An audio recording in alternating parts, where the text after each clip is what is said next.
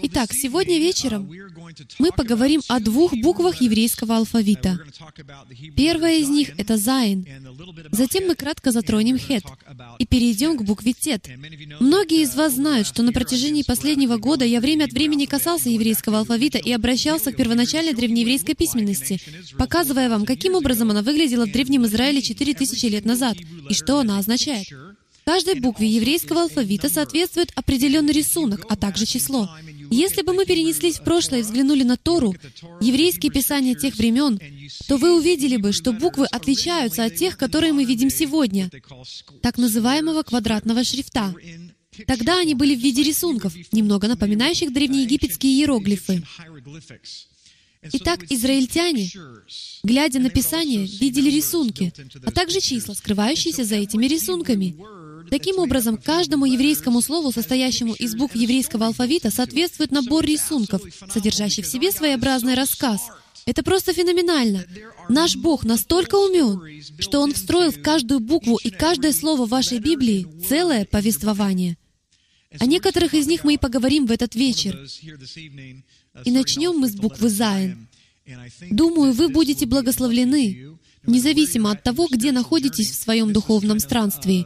По большому счету, это материал для высших учебных заведений. Я не думаю, что кто-то изучает древнееврейскую письменность даже в семинариях.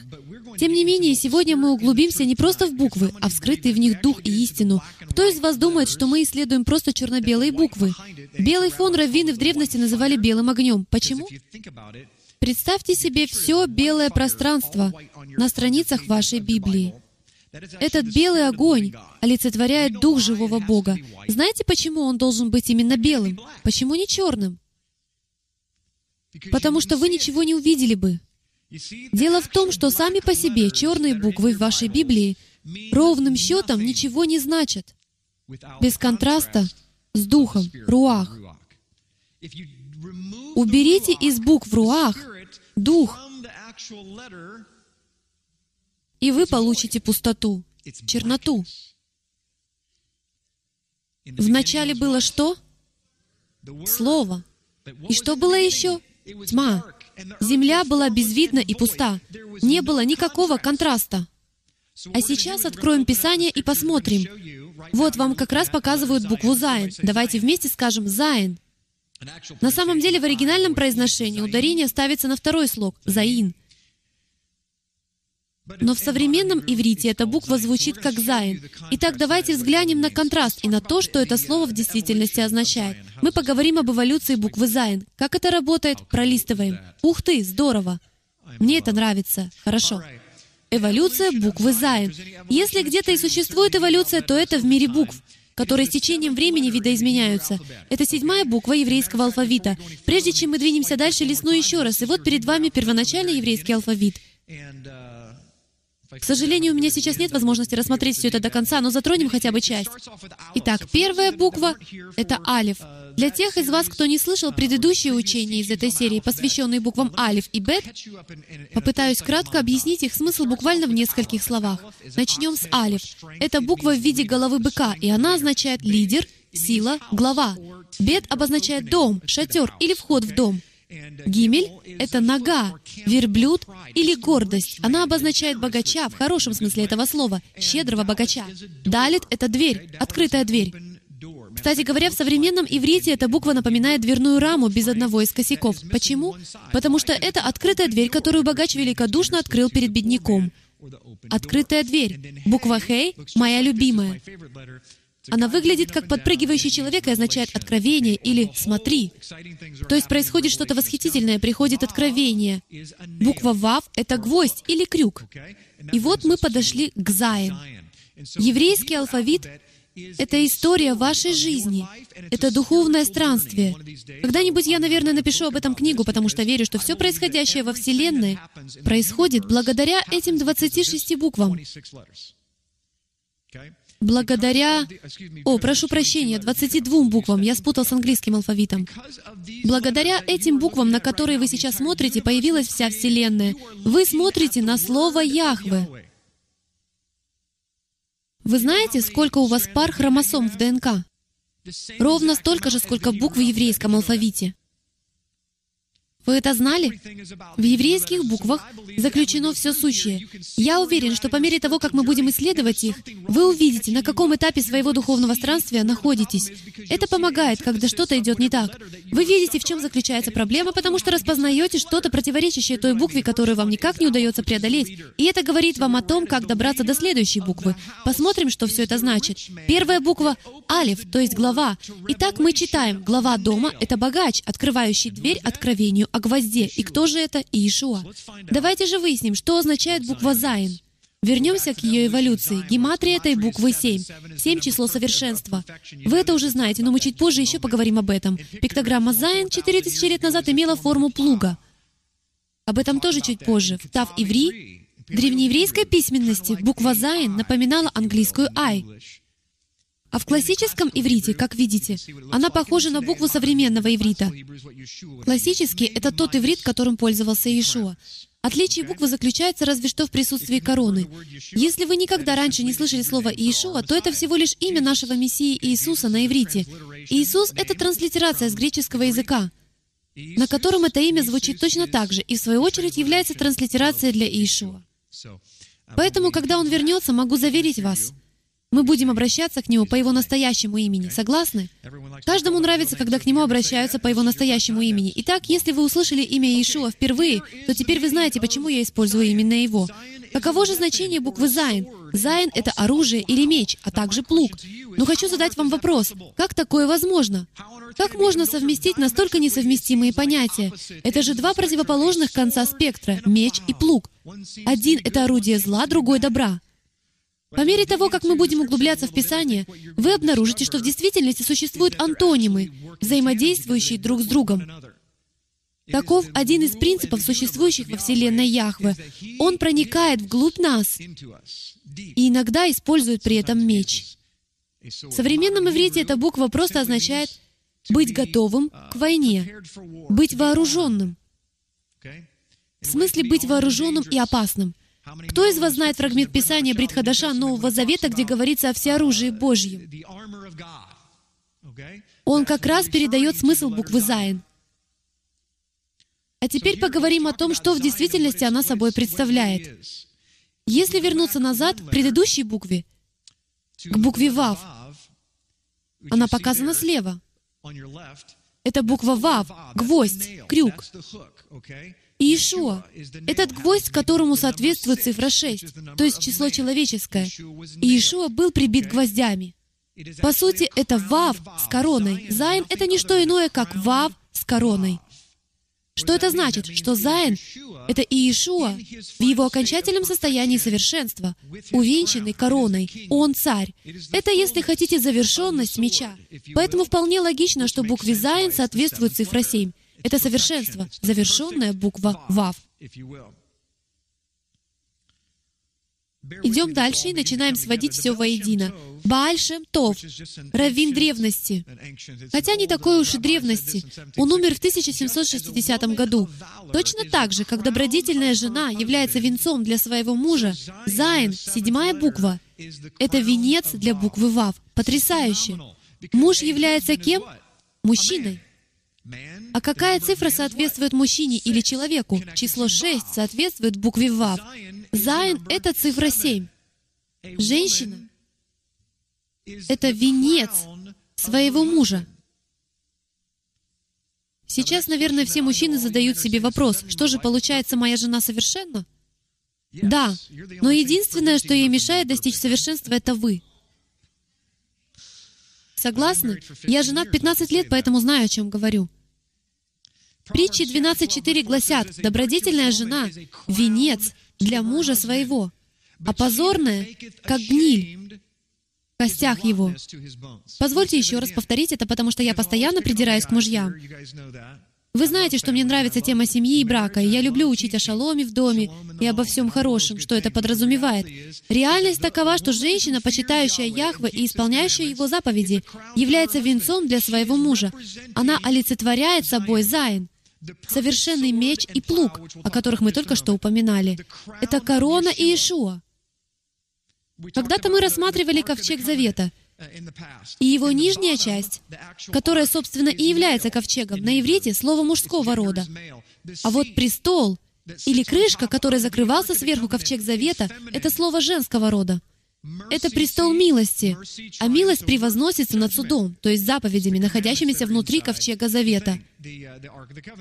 Женщина венчает своего мужа милостью, но если она не следует за отцом, если она не в завете, то это будет для него чем-то вроде ломоты в костях. Вот что подразумевается в этом стихе. Зайн, цифра 7, это число совершенства, меч и плуг. Поскольку это цифра 7, каждый, кто знает что-либо о первой части Библии и о том еврейском контексте, который ее сопровождает, наверняка сразу же подумал об этом. Шаббат.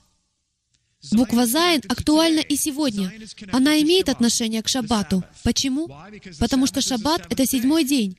Бог дал заповеди в Эдемском саду. Что же Он сделал? В течение шести дней Он создавал небеса и землю, и все, что их наполняет, а на седьмой день что? Почил. Бог создал заповедь о шаббате еще до грехопадения человека. Что это значит? Если бы человек никогда не согрешил, то догадайтесь, что было бы. Чем бы мы занимались каждый седьмой день? Отдыхали. Потому что это была заповедь. Шаббат — это удивительное время размышлений и отдыха для наших семей, когда мы опять сосредотачиваем внимание на Творце, а также на наших женах, детях, близких, на нашей жизни. Это время, когда весь мир останавливается, и мы вспоминаем, какой была жизнь в Эдемском саду, чтобы быть послушными и отдыхать вместе с нашим Спасителем, держа Его за руку — вы просто удаляетесь от мира с его заботами и говорите, «Я забываю обо всем, что другие указывают мне делать, забываю об обществе и о его суете, когда один занимается этим, а другой этим. Это мое время с Отцом, и я хочу побыть в раю. Я хочу побыть в Его Слове» и так далее. Заин, меч и плуг имеют прямое отношение к шаббату. Как вы уже знаете, ВАВ — это цифра 6, число человеческое, гвоздь или крюк. Я уже упоминал об этом. Какие же взаимосвязи мы можем произвести на основании этого? Прежде всего, ВАВ олицетворяет человека и гвоздь, а Зайн — меч. И Иешуа стал представителем человечества, умерев за людей посредством гвоздей, цифры 6, ВАВ, и тем самым даровав нам меч Духа. Таким образом, существует взаимосвязь между ВАВ и Зайн, между Иешуа и гвоздем, а также между мечом и Духом. Одно без другого невозможно, и Иешуа воистину коронованный гвоздь. Но есть еще более удивительная гематрия. Кто из вас признает библейский код и вообще слышал о нем? На самом деле в иврите все это действительно присутствует. Каждой букве соответствует какое-то число. И вас не должно удивлять, что ваш Бог настолько велик, настолько безмерен и умен. Если бы мы знали иврит так же глубоко, как Он, то мы смотрели бы на текст и, обладая его познаниями, видели бы новые удивительные взаимосвязи между различными словами. Поэтому, если сейчас вы знаете его слово на уровне младенца, то вот что произойдет после вашей смерти, когда наступит судный день. И Бог позволит вам войти в его присутствие. Когда Отец настолько благословит вас, что вы начнете понимать его слово так, как не понимали никогда прежде, вы откроете его слово и посмотрите, к примеру, на слово «бина», что значит «понимание». Его гематрия 67. И сразу же вспомните о буквах Вав и Зайн. Здесь взаимосвязь между Мессией, человеком, и силой воскресения. И когда вы встречаете других 50 слов с такой же гематрией 67, то что это значит? Что все они должны быть взаимосвязаны друг с другом. С математической точки зрения это невозможно, но Бог настолько умен, что Он создал языки, превосходящие человеческое понимание. И даже числа у Него имеют какой-то смысл. Итак, Вав — это шесть. Зайн — это семь. У нас есть гвоздь, а также плуг и меч. А вместе эти две цифры означают понимание. Как это понимать? чему я веду? Когда у вас есть Иешуа, гвоздь, Иисус Христос, и вы действительно понимаете, кто Он такой — он коронует вас, поднимая на новый уровень, где у вас появляется способность обрести меч Духа. Только получив меч Духа с короной гвоздя, вы обретаете понимание. В Библии сказано, что никто не может понять Писание, если Бог не откроет ему глаза Духом, дающим возрастание. Вот почему Вав обязательно предшествует Зайн, потому что таков единственно верный путь. Вы понимаете, о чем я говорю? Существует единственный верный путь, чтобы дойти до конца алфавита, который начинается с буквы Алиф. Разве должно нас удивлять, что Алиф — это глава? Когда Алиф и Бет вместе, мы получаем слово из двух букв Ав, что значит «отец». Все должно начинаться с главы, с первоисточника, Отца, который посылает открытую дверь, богача, открывающего путь к откровению о гвозде, приносящим меч Духа. Все следует в определенном порядке. Зайн. Зайн приносит жизнь через смерть. Таков духовный парадокс нашей веры. И мы не понимаем этого, потому что мы американцы, а американцы не любят смерть. Мы не можем стерпеть даже заусенец на ногтях. Без жалоб. Мы не понимаем смысла страданий. Вы знаете кого-нибудь, кто выучил бы наизусть фрагмент Писания, в котором сказано, что даже Иешуа научился послушанию посредством страданий? Кто-то из вас скажет, этого нет в Библии. Нет, есть. Именно так мы учимся послушанию через страдания. Это так далеко от моей культуры, потому что мы упитанные аристократы. Нам это не интересно. Даже если мы живем на грани бедности, не имеет значения. Зайн приносит жизнь через смерть и пищу посредством меча. Это вспашка земли для посева семян глубокое проникновение в душу, чтобы вырезать все, что не от Бога, и дать возможность взойти новой жизни. Задача меча Духа — проникнуть глубоко внутрь вас и нанести вам рану. Вы спросите, ты хочешь сказать, что Бог желает повредить мне? Да, той вашей части, которая не от Него. Она должна умереть, так что, извините, вам придется с этим смириться. То, что росло внутри вас, и что было не от Него, это не вы. Это не настоящий вы, не тот, которым вы должны стать. Эта часть должна умереть. Она должна быть уничтожена, она должна быть убита. Ей надо нанести рану, чтобы вы, наконец, склонили колени, потому что чего хочет большинство из нас? Давайте будем честны. Мы хотим посещать церковь, которая нас устраивает, которую посещают похожие на нас люди, в которой нам говорят то, что мы хотим услышать. Ведь так? И желательно такую, в которой не собирают пожертвований. Мы хотим быть теми, кем сами хотим быть. Послушайте, когда мы голодны, что мы делаем? Едим то, что навязывает нам наш сосед? Мы едим то, что хотим сами. Кто из вас, возвращаясь домой, спрашивал, «Дорогая, что у нас на ужин?» Она отвечает, «Тако», а вы уже ели тако на обед, и вам совершенно не хочется есть его еще раз. Но вы улыбаетесь, если вы умны.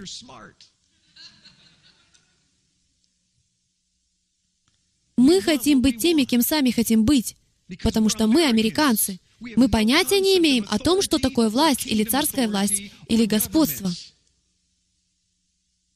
Некоторые из вас смотрят на меня круглыми глазами, потому что вы даже не понимаете, о чем я говорю. Однажды мы искали для нашего служения видеоинженера, и ко мне записался на собеседование один человек который раньше служил в военно-морском флоте. Он прислал мне по электронной почте письмо, которое произвело на меня очень сильное впечатление. Этот человек написал, «Джим, мне очень сложно называть вас Джимом, потому что я служил в военно-морском флоте. Это противозаконно. Все внутри меня противится тому, чтобы обращаться к вам просто по имени. Я не обращаюсь так к адмиралам и генералам, и никогда не обращусь так к президенту, что бы я о нем ни думал, потому что я признаю их высокое положение и отношусь к ним с уважением. Я знаю, что такое власть, власть и что такое господство. И я подумал, вот это да! Я еще не услышал голоса этого человека, а он уже проповедует мне. Наверное, мне надо нанять его на должность не видеоинженера, а проповедника. Тогда я смог бы хотя бы изредка устраивать себе недельные каникулы. Что я хочу всем этим сказать? Нам давно пора понять, что в этом мире существует лишь два царства, одно из которых принадлежит сатане, Хасатану. Он Бог этого мира. Яхве не имеет законных прав в этой земной сфере, так сказано в Библии. Вы об этом знали? Это случилось в тот миг, когда Адам передал ключи. Ему была дана власть, но он пустил ее по ветру. Он отдал власть Хасатану, о чем тот мечтал с самого начала. А Сатан хотел возвыситься, но понимал, что не имеет на это права. У сатаны, у змея не было прав на Адама и Еву. У него не было власти над ними. Он мог получить эту власть только в том случае, если бы Адам отдал ее сам. И в тот момент, когда это произошло, все случилось, как в голливудском фильме. Как только сатана надел кольцо власти, он завладел людьми. Власть Яхвы была передана другому. Вы когда-нибудь задумывались, почему Яхве пришлось покинуть Эдемский сад? Ты шутишь? Он же создал этот сад. Почему было просто не изгнать Адама и Еву? В конце концов, он так и сделал, но почему же и ему пришлось уйти? Разве это была не его планета? Он лишился прав на нее.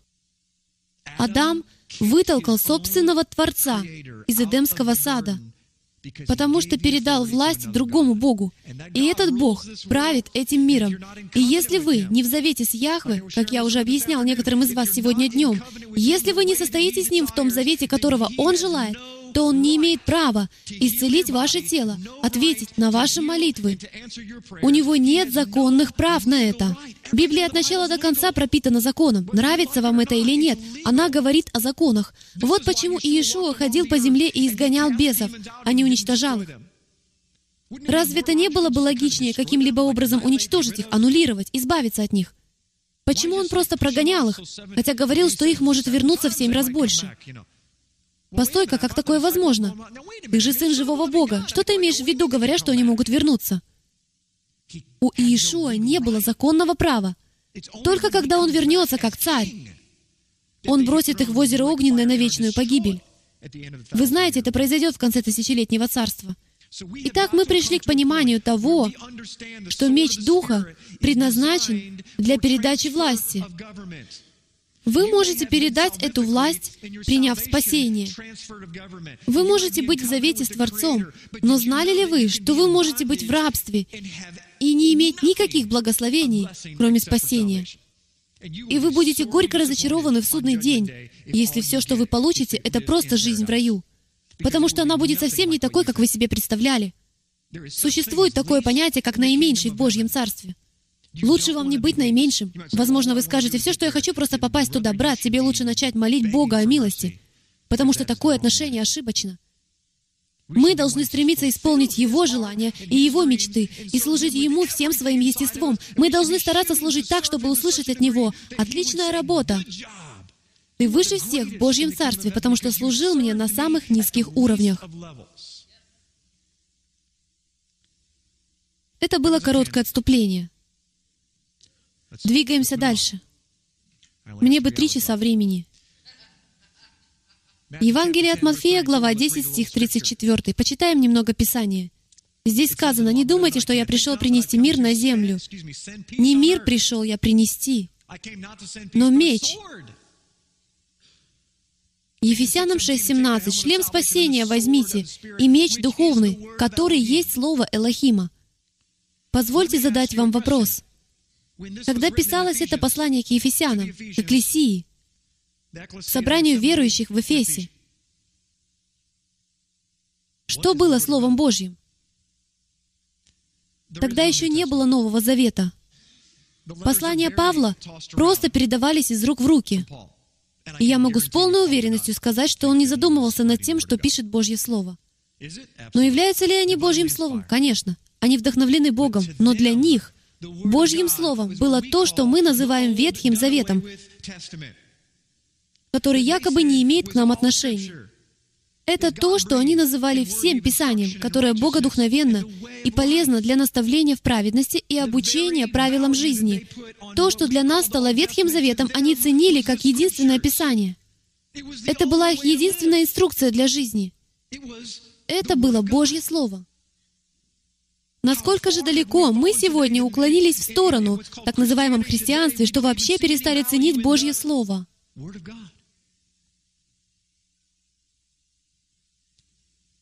Что говорит Библия о тех, кто обесценивает какую-либо часть Божьего Слова, убавляя что-либо из него или добавляя к нему? Они под проклятием. Возможно, ваше спасение не попадет под проклятие, но в вашей духовной жизни будет какое-то рабство и ограниченность, потому что вы не можете получить законного доступа к Отцу, если находитесь в какой-либо сфере вне завета. В тот момент, когда вы решаете предаться аморальности, посмотреть порнографию, изменить супругу, напиться и тому подобное, или, например, плохо о ком-то подумать, вы нарушаете свой завет. Вы даете врагу законное право войти в эту сферу. законное право. Хотите избавиться от врага в своей жизни? Избавьтесь от его власти. Покайтесь. Вера и послушание. Не ожидайте, что Творец будет слушать ваши молитвы, пока вы вне завета в данной сфере. Вы понимаете, о чем я говорю? Хорошо. Послание к евреям, 4 глава. «Ибо Слово Божье живо и действенно, и острее всякого обоюдоострого Зайн. Оно проникает до разделения. Возьмем букву Зайн. Помните, как она выглядит? Разместите сверху над ней сжатую в кулак руку. Что вы получите? Кинжал, меч. Острее всякого обоюдоострого Зайн. Оно проникает до разделения души и духа, составов и мозгов, и судит помышления и намерения сердечные. Дух знает ваши истинные мотивы, даже почему вы сейчас здесь или не здесь. Те, кто смотрит видео, находясь не здесь, Дух обличает вас прямо в этот момент. И вы бежите к телевизору, чтобы включить прямую трансляцию. Добро пожаловать в служение «Страсть к истине». Мы вас ждали. Вот некоторые слова, начинающиеся с буквы «Зайн». Представьте себе, одно из них — это «Зайн», что значит «оружие» или «меч». «Зман», что значит «время». Вы только посмотрите. «Захе» — «помнить». «Зихарон» — «воспоминание». «Захрон» — «памятник». «Замом» — «думать» или «размышлять». Кто-нибудь видит взаимосвязь? Здесь звучат мотивы из книги притч. Что-то связанное с воспоминаниями, связанное со временем, мыслями, размышлениями. Второзаконие, глава 5, прямо перед Шма, читаем. «И помни, что ты был рабом в земле египетской, но Господь Бог твой вывел тебя оттуда рукою крепкую и мышцею высокую, потому и повелел тебе Господь Бог твой соблюдать шаббат, святой, кадош, отделенный от всех других дней. Помни, что суббота — святой день. Взаимосвязь Зайн — а как насчет таких вот слов? Это очень интересно. זנה, что значит прелюбодействовать. זבב — жужжать. זבוב — муха. זנה — блудница. Вот это да! Мы оказались на другом конце спектра слов, начинающихся с буквы Зайн. Или Заин.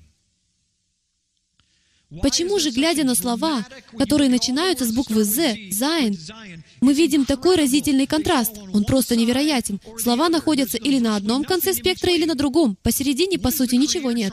Что Творец пытается этим сказать? На что он намекает с помощью буквы «зайн»? Давайте просто прочитаем. Я только что показал вам фрагмент из пятой главы Второзакония, где говорится о необходимости помнить. Помни, помни. Исследуйте слово «помнить». И как вы думаете, что вы обнаружите? Это феноменально. Яхве снова и снова говорит нам о необходимости помнить. Удостоверьтесь в этом сами. Не надо просто верить мне на слово. Никогда не верьте мне на слово. Я всего лишь человек во плоти. Поэтому проверяйте все сами. Исследуйте слово «помнить». Если вы женаты, то это самое главное, чего ожидает от вас жена. Просто помнить. Аминь. Женщины, вы согласны? К сожалению, у нас это получается хуже всего. То же самое касается и Яхвы. Что Он ожидает от нас? Чтобы мы помнили Его заповеди и соблюдали Его святой шаббат. Почему? Потому что именно с этого началось наше изгнание из Эдемского сада. С того, что мы не помнили, мы забыли. Поэтому я должен исполнять только Его Слово и принимать только Его сторону. Взгляните на это, Иезекииль 20.13. «Но дом Израилев возмутился против меня в пустыне, субботы мои нарушали. И я сказал, «И залью на них ярость мою в пустыне, чтобы истребить их». И стих 16. «За то, что они отвергли постановления мои и не поступали по заповедям моим и нарушали субботы мои, ибо сердце их стремилось идолам их, за то, что они постановлений моих не исполняли, и заповеди мои отвергли, и нарушали субботы мои, и глаза их обращались к идолам отцов их». Это был стих 24 из главы 20 пророка Иезекииля и еще 22-26. «Священники ее нарушают закон мой». Вспомните те слова. «Блудница, прелюбодействовать, жужжать, муха». Они оскверняют святыни мои, не отделяют святого, Прислушайтесь к этому стиху. Это один из самых сильных, игнорируемых проповедниками стихов во всей Библии. Священники ее. Кстати говоря, здесь пророчески говорится о последнем времени. оскверняют и нарушают мою Тору. Так это звучит на иврите. И оскверняют святыни мои, не отделяют святого от несвятого. Они даже не понимали, в чем разница. Что-то знакомое? Зайдите в любую церковь в Америке и попросите любого христианина, которого там встретите, назвать одну вещь, которую Библия называет святой, и одну не святой. Мы этого вообще не знаем, потому что нас не научили. Мы не имеем представления о том, что является святым и не святым для Бога, потому что мы говорим, все это на самом деле не важно, как будто мы обладаем правом давать определение. И не указывают различия между чистым и нечистым. В чем различие между святым и несвятым, между чистым и нечистым? Мы не понимаем даже этого, то куда уж нам определять цели и задачи? И от суббот моих они закрыли глаза свои. Или сказать иначе, от годовщин моих. Мужчины, закройте глаза на дни рождения ваших жен, и вы увидите, что будет.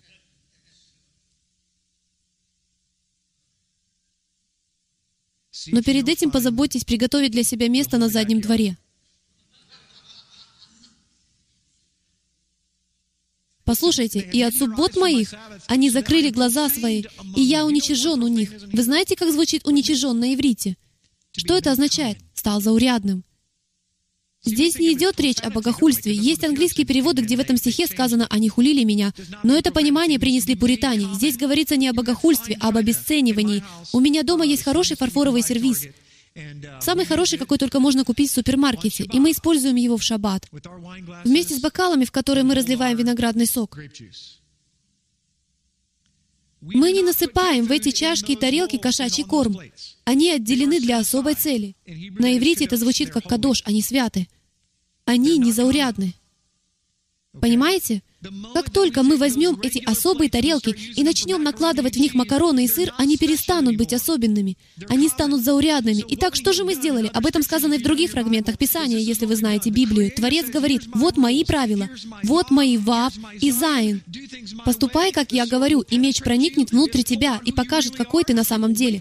Ты проснешься новым человеком, новым Адамом, с новой кровью, вдохновленным Богом, и ты будешь ходить моими путями и исцелишься от всех языческих зевсов.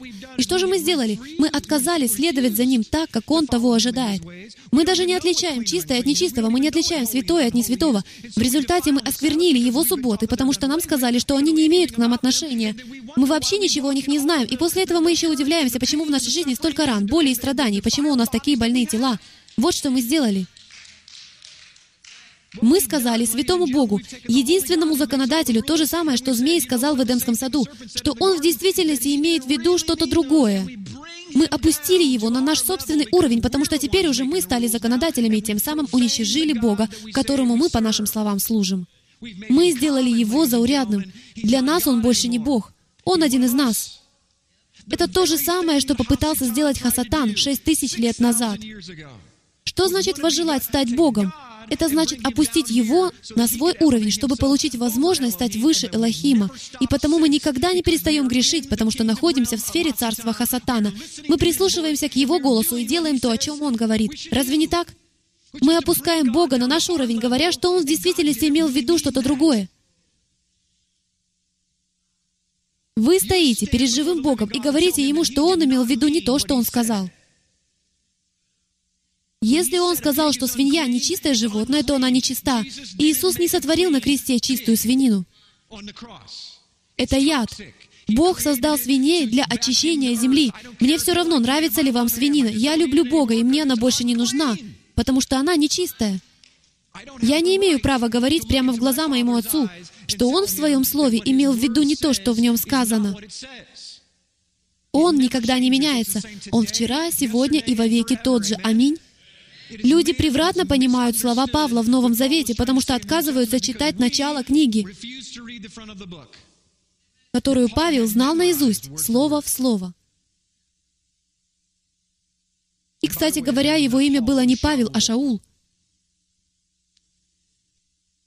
Сколько тех, кто твердо уверен, что имя Павла было изменено Савла на Павла? Насколько же далеко мы уклонились? Савл — это было его еврейское имя, а Павел — греческое. Смены не было.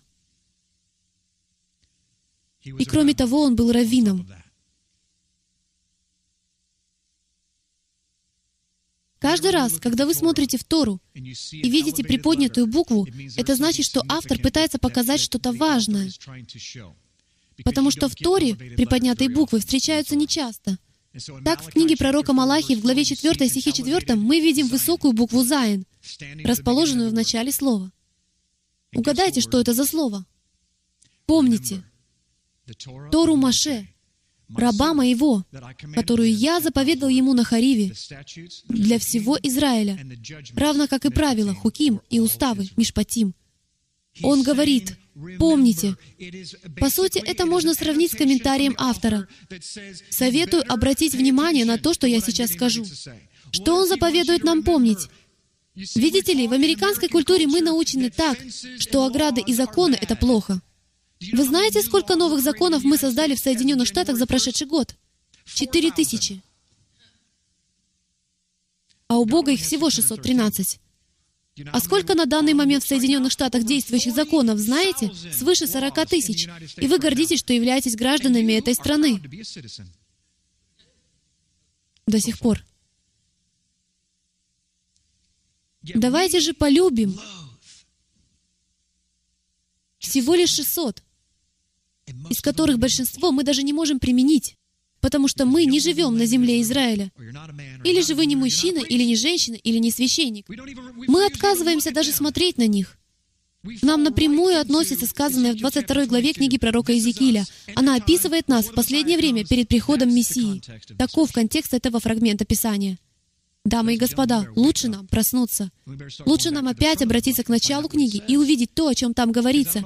Не знаю, как вы, но я хочу услышать похвалу в день суда. Я не хочу услышать от Бога, подожди-ка. Я даровал тебе всю книгу. Почему же ты не верил мне? Ну, потому что мой пастор сказал, что я не обязан исполнять написанное в начале книги, поскольку это устарело. Разве не так мы говорим? Но ведь Новому Завету тоже две тысячи лет, но мы же верим Ему. Он тоже не такой уж и новый.